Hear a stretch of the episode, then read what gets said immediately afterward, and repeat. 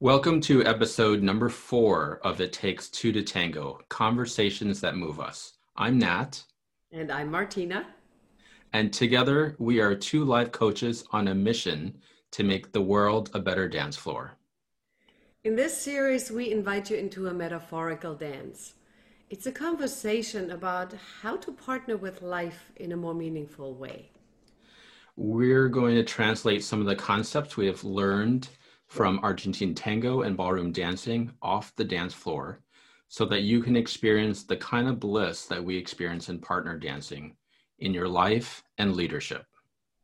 So, shall we dance? I would be delighted. Thank you. So, last week we talked about performance and performance anxiety. And we mentioned some of the basics of how that shows up in our experience. We talked about it on the dance floor, off the dance floor. And we decided to take that a little bit deeper because there is so much there, right? We are performing in so many ways in life for each other. I mean, Nat and I are performing right now for each other and for you as you're listening. And so we decided that we wanted to take this topic a step further. Yeah, so um, no worries if you haven't watched last week's episode yet. Uh, like every dance, we are in the moment, and uh, e- each episode stands on its own.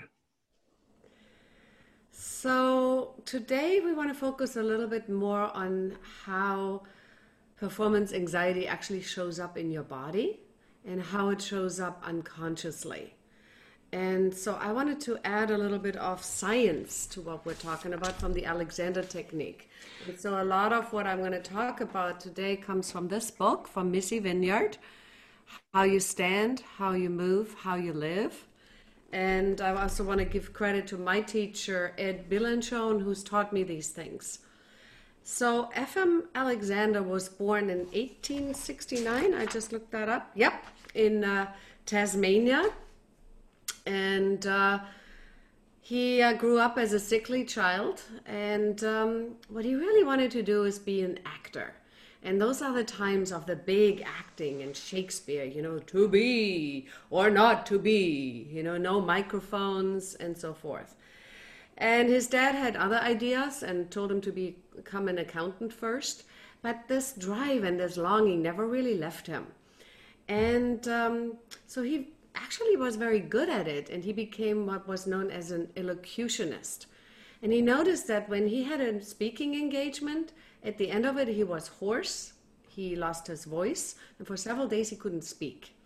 So, of course, at first he went to doctors and uh, asked, What can I do? And they said, Well, just drink some tea, rest your voice, you know, and get better. And he said, Well, you're kind of missing the point you know, there are so many actors who act and speak and they don't get hoarse. So what can I do to not actually get hoarse? And I looked at him, I don't know. You know, we just can tell you what to do to get better when you get the symptoms. And he decided that he was going to figure this out. And so he started speaking in front of a mirror. And he noticed that every time he started speaking, his head would come forward, you know, kind of like this he would tense up and then speak. And he said, Well, maybe that has something to do with that. Maybe can I just stop doing that? And he noticed that when he was standing in front of the mirror for weeks and months, the moment he would just think about speaking, his body was preparing automatically. His head would come forward, and he wasn't even speaking yet, and his body was already ready, engaging his habit. And I think the same thing happens to us when we're ready to perform whatever it is, right? Whether it's, uh, you can even see it as I'm expressing a thought, I come forward towards the camera, right? My body gets ready. I want to make a point. I'm bringing an impulse. I'm lifting off the chair, even though there is really no need to do that.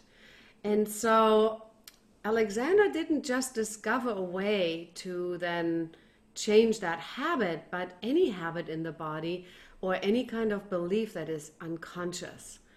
And the main thing that he taught that is is let's find a way that we can inhibit the habit from happening so that a new thing can emerge. And you can actually not do that by thinking or doing.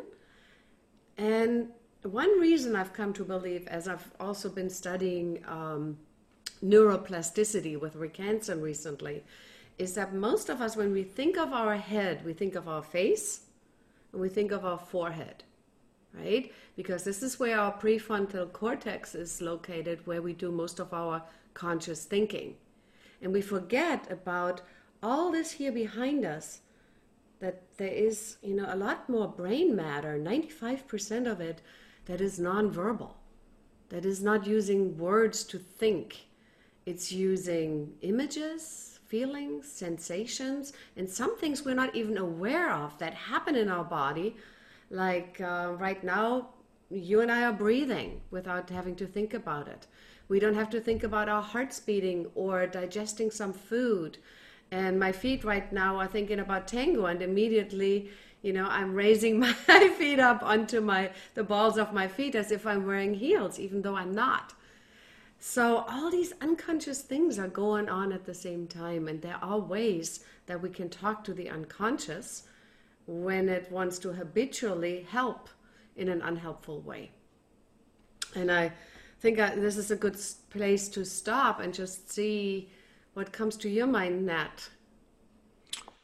It's interesting uh, how our body responds right away from the thought. Like you said, thinking of tango and your your feet, your heels raised uh, onto the balls of your feet. Um, and I know that for me, um, for for me there is an influence whether it is tango or life um, or light tango in life is um, perfectionism. And you know i've come to realize that perfectionism to some extent is a safety mechanism. And so when i am it's not so much in dance anymore, but but it, it does show up um, where um, my body will get tense if I if you know like let's say I'm preparing for a performance and uh, I need to practice it over and over again. And it, but it's an interesting thing. It's not. This is uh, it is a new awareness for me where so much of what we do is to try to alleviate the feeling right like we can we can work really hard in a dance and be really good in that dance but a lot of times what drives us in a in a dance is let me do this well so that i don't look stupid right so that someone doesn't think poorly of me and we talked a little bit about this in the last episode um, but it, it is those thoughts that cause the anxiety, the tension. I feel it a lot in, in my solar plexus. Um, like the my stomach just kind of contracts and the, the knot, right? It, the knot in, in your stomach, and it just feels so unbearable that um, I, I just find it really fascinating.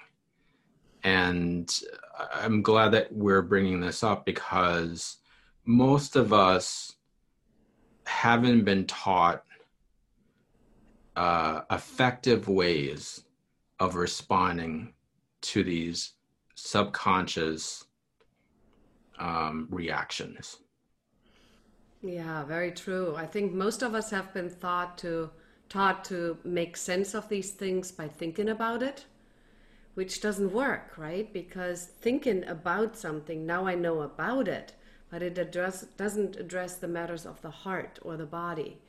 And so we end up chasing sensations, right? And so what happens is, and you can actually see that on the dance floor very clearly, is people all of a sudden, the, the gaze goes inward, the head goes down, and you know they are thinking about their feet and the moment the head goes forward, many of us know that now that we're texting and using cell phones, a lot of the weight and the center of gravity shifts forward, and we're actually off our axis, off of our balance in that moment. So even just the thought about, um, you know, what am I feeling? And I noticed that when you were describing the knot in the in your stomach, my own chasing off sensations went in there, and I felt a little bit of a sinking. Which you know, when we're thinking about where we are with tango, we're always up and forward a little bit towards our partner to find our balance, right? And there is this place where it's all of a sudden blissful and the hips and the shoulders and the neck, everything becomes available to the next impulse. And the moment we go inward, we lose that, right? Mm-hmm. And we chase it again. So there is this uh, whiplash kind of thing. Right. Very similar to what Alexander describes, right?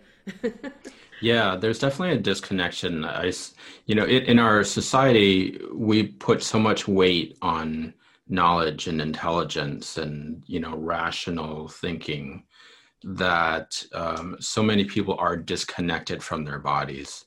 And so like in in in our dance school we see a lot of students that maybe when they first come in and sometimes even later if you know their whole life they've depended on uh, their their brain their their mind for making things work that they're trying to dance and they're trying to count out the beats and they're um and there's always delay like when you're when you're counting and when you're actually moving there's delay. And so there's there's a delay in in dancing on time.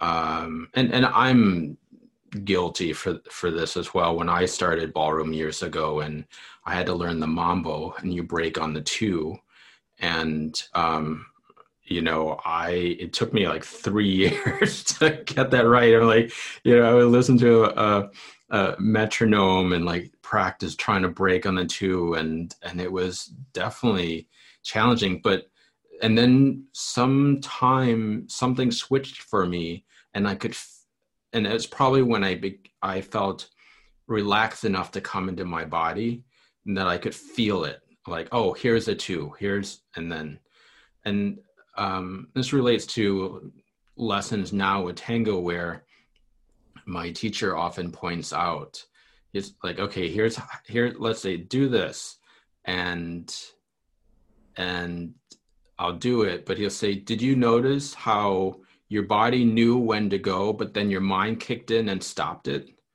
Mm-hmm.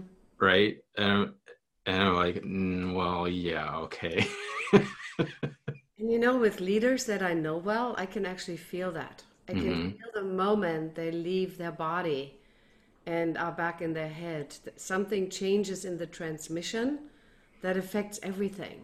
Mm-hmm. What I've learned about myself is, you know, this whole chasing of parts. I've done that all my life in, in so many different ways.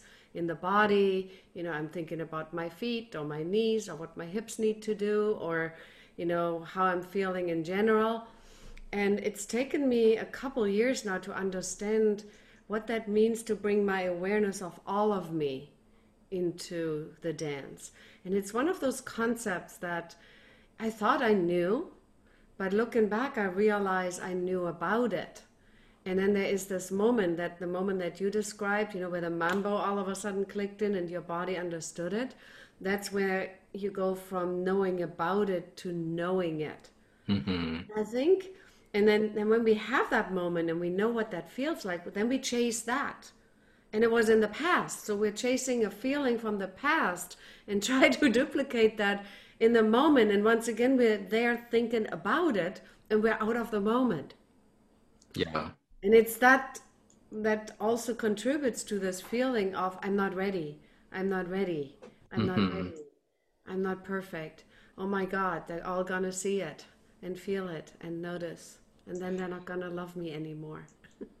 right, and and uh, just a transition. That's a perfect segue because uh, before today's uh, episode, uh, I, I just had a really full week, and Martina and I usually create notes for the session and I just didn't take the take a look at the notes beforehand. I didn't get a notice. Normally, we get a notice when we update it, and um, so I just looked at it today and I had a moment of, oh, there's no time. I'm not prepared. We should reschedule.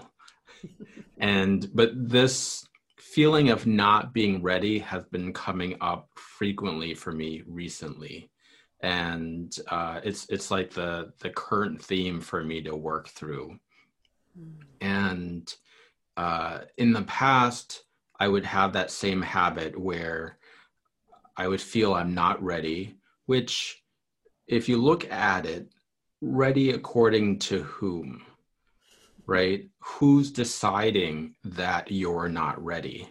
It's just a memory uh, and a conditioning of saying that you need to have everything set in stone and outlined and clear before you show up.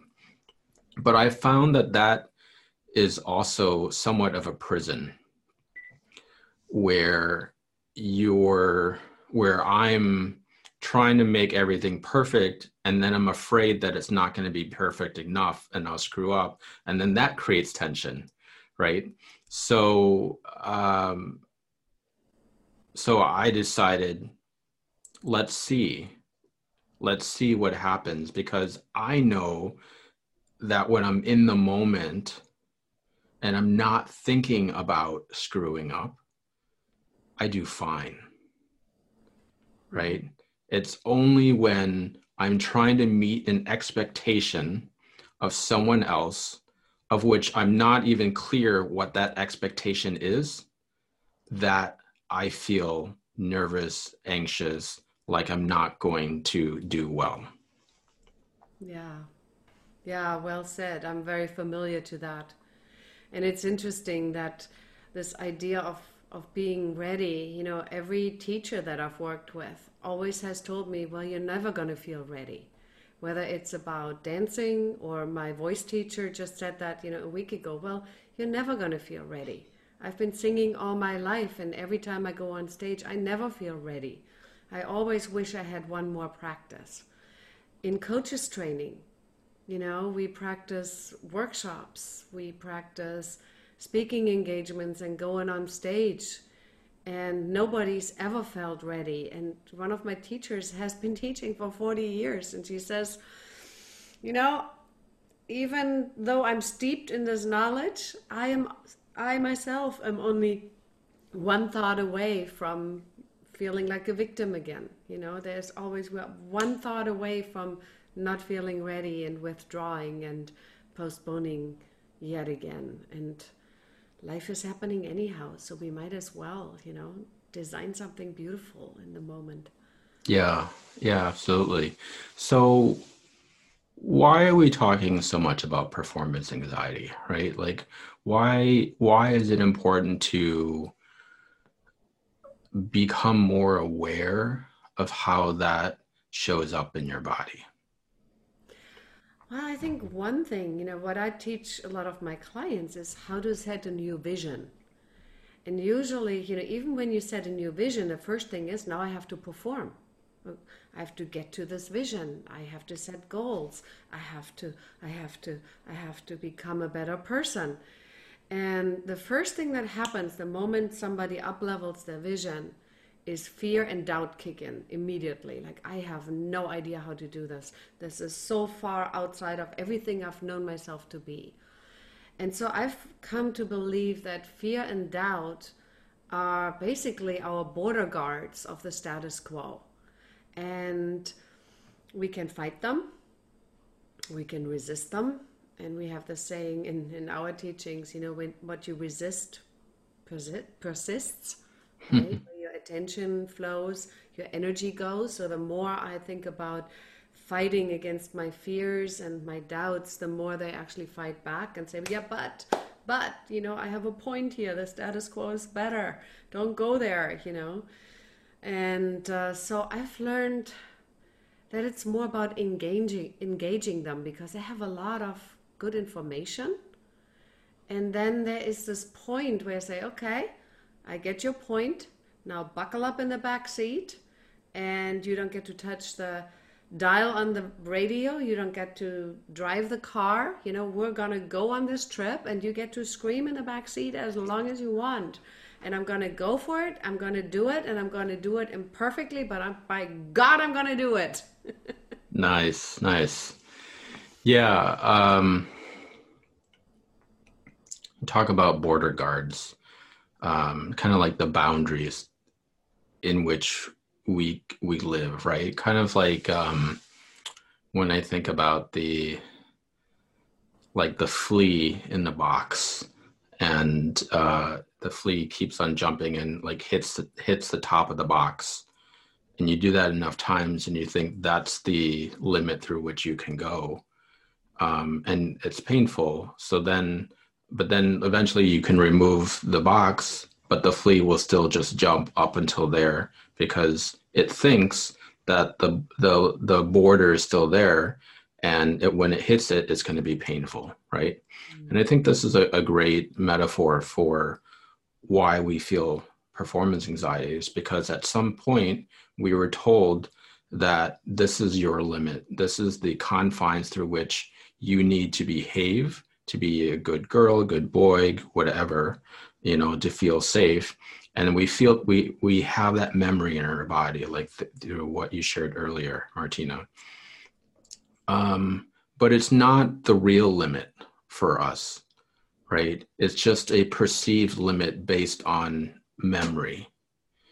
And so when we experience that contraction the nervousness the um, body forward whatever however it shows up it's an opportunity to look at that and see what like you're saying what is this telling me right? It our conditioning has told us this is to be avoided or um, this is to be overcome by doing a lot perfection uh, whatever. And but that doesn't address the discomfort. Yeah. Right? So when discomfort comes up we get to look at it. And we all have different ways. Like i know you have why don't you talk about that a little bit Martina? How when discomfort comes up what do you do with it great question so there's a couple couple different things. You know, the first thing is to notice what you notice. And to notice that you can notice. You know, that there is part of you that can actually observe what's going on. I find that very powerful because then I get to remind myself that it's usually not all of me that feels uncomfortable. It's part of me. So now I get to have this experience of discomfort rather than the experience of discomfort having me. and you know the way that shows up for me, I remember one particular performance when I didn't know that my body did things on its own and I literally I thought I had this. I felt very comfortable. I knew my partner, I knew the choreography. We had just rehearsed it again and we stepped on the dance floor and I felt my hands were shaking. They literally were shaking. I thought everybody could see. And the more I thought about, oh my God, my hands are shaking, the less they wanted to stop, right? And back then I did not have that skill yet that I can notice this and I can notice that I can notice myself noticing the shaking mm-hmm. and that I can have the shaking and dance anyhow. And when I discovered this ability, I noticed that there is a different le- there's a different level and a different gear that comes in where you actually get to own whatever the discomfort is and you get to have it rather than it having you. So that's one of my, my favorite tools that applies to pretty much anything and to both, right? Good and bad experiences, because it's just as important to notice when we're feeling good and to allow that to seep in just a little bit more. You know, like I'm really enjoying our time together and our conversation. And to allow myself to actually feel that and embrace that and acknowledge that and take that in for a little bit more so that it might feed me even long after our conversation. And you're probably noticing as I'm taking in that good for myself, I become more radiant and more alive and um, more connected with you in that moment. So, anyhow, yeah, I, I, really love that, Martina, that um, awareness of even though you're trembling, shaking, you can still dance and you can still enjoy yourself, mm-hmm. right? That that we don't need to get rid of the nervousness to actually uh, be present and, and enjoy enjoy what we're doing. I think that's that's part of the the challenge for a lot of people is um, they're told that they shouldn't be feeling this way. Like I shouldn't be feeling nervous or I shouldn't be feeling afraid that that's a bad thing, but it's really a very natural thing. And um, and and I have a similar practice where I become aware of what I'm feeling and then I expand out. Um, so normally when we're feeling something that we don't like, we tend to contract and that actually uh, makes the feeling worse. And so what I do is I'm aware of it, like you were aware of the trembling. Um, and then I expand my awareness out, like I become the space of the room, for instance. And uh, I've been doing this a lot lately, and it, has been pretty amazing. Like I shared with you earlier that I've been feeling a little bit of um, asthma symptoms, just kind of out of the blue, and tightness in my chest. And when I'm noticing that, um, if if I judge it and say like this is bad and I don't like it, then I feel worse. But if I sit with it and, and expand my energy out, it somehow alleviates the the tension. I'm not trying to make it go away, but I'm just expanding my awareness out and and doing that somehow just uh, changes my experience of it. Mm, I like that. So you literally grow larger than the issue. Yeah. Yeah, I, I like that. I think my Alexander teacher calls this becoming more inclusive in our awareness by, you know, noticing all of me, noticing my head and where it's balanced on the top of the spine, and noticing how my head is connected all the way through to the feet, trusting that my brain knows what to do with everything in between. And that then I can become aware of the space in front of me and behind me and include the chair that I'm sitting on in my experience and my computer, and then even include you in my awareness and when I'm dancing with you, you know, include you and your body and your embrace and your signal into my awareness. And even on Zoom, I can do that and become more open to listening to what it is you have to say that I might need to hear today. And listening to my own voice of what I might have to say that I might have to hear or I might need to share today. Nice. Um, I would say one other thing that I do that I just just escaped my mind. Uh, oh, um, is to practice doing the uncomfortable in a safe space. Mm. Uh, so, like for me, uh, I, I wear glasses. I don't wear contacts, and my tango teacher uh, encourages me to dance without my glasses on and practice without glasses on. And part of it is um, mechanics because the glasses and the you know the the face of my partner is going to be close, and so it creates a misalignment. Um, but it's interesting. Without my glasses, I dance differently. Um, with my glasses, I'm trying to be more precise, more exact, and without them, I I'm more relaxed, more um, in in the moment. But the interesting thing I notice is that it has changed my um, comfortability.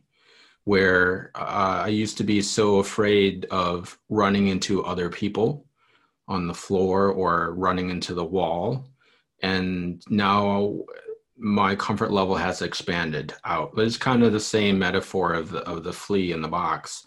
Is I, I feel more relaxed to be in a different space, and I've noticed that my response in um, being a passenger in the car, uh, I don't get as car sick anymore because it's, it's the most fascinating thing.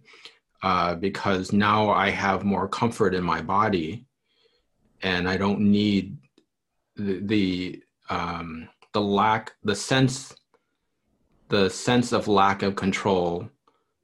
For me, is a big trigger in like heart, you know, motion sickness, or even in in a space. When I create that comfort in my body, it doesn't matter as much anymore. Mm. I see a whole episode coming up about and uh, you know physical vision as well as the transcendental vision, mm. the leadership vision that uh, I can come up in my head. So I, I love that, and I love the the comfort in the body. You know, even when the world is a little blurry around you, that you actually know where you are in space in relationship to the floor, to your dance partner, and the other people. That's beautiful. Yeah, thank you. Yeah. Well, let's see. Did we cover everything? So, um, as I look back of what we talked about, is so today's episode was mainly about how performance anxiety shows up in the body. We talked a little bit about some science behind it and experience from Mr. F.M. Alexander and how he teaches it. We talked about um, how it shows up for us personally and how it can limit us from feeling ready and actually wanting to postpone not only a Zoom meeting but life indefinitely. And how, when we trust ourselves and where we are, and then actually engage the discomfort rather than skipping over it or fighting it, that we can come back into the moment.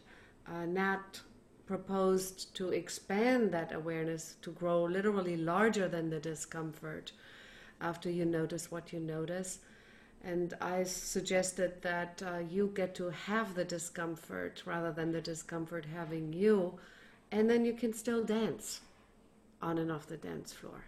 Did I miss yeah. anything? That's that's a good recap, Martina. You did well. Okay, good. so, uh, would love to hear what ahas, what insights you're taking away from listening to today's episode. Um, and who knows, uh, your discussion, your comments, your questions may just become the topic of a future episode. Yeah, I really like that. So, you know, a couple of the points I think that are in the air is vision, it's uh, the senses and sensuality, so, what else, Tangueros and Tangueras and uh, fellow dancers and partners, is on your minds? So, anyhow, thank you for sharing this dance, Nat. Thank you for sharing this dance with me and everybody who's listening and watching. Thank you for sharing this dance with us. And remember, it takes two to tango and to create conversations that move us. Until next time, this is Martina. And I'm Nat and we're two life coaches on a mission to make the world a better dance floor.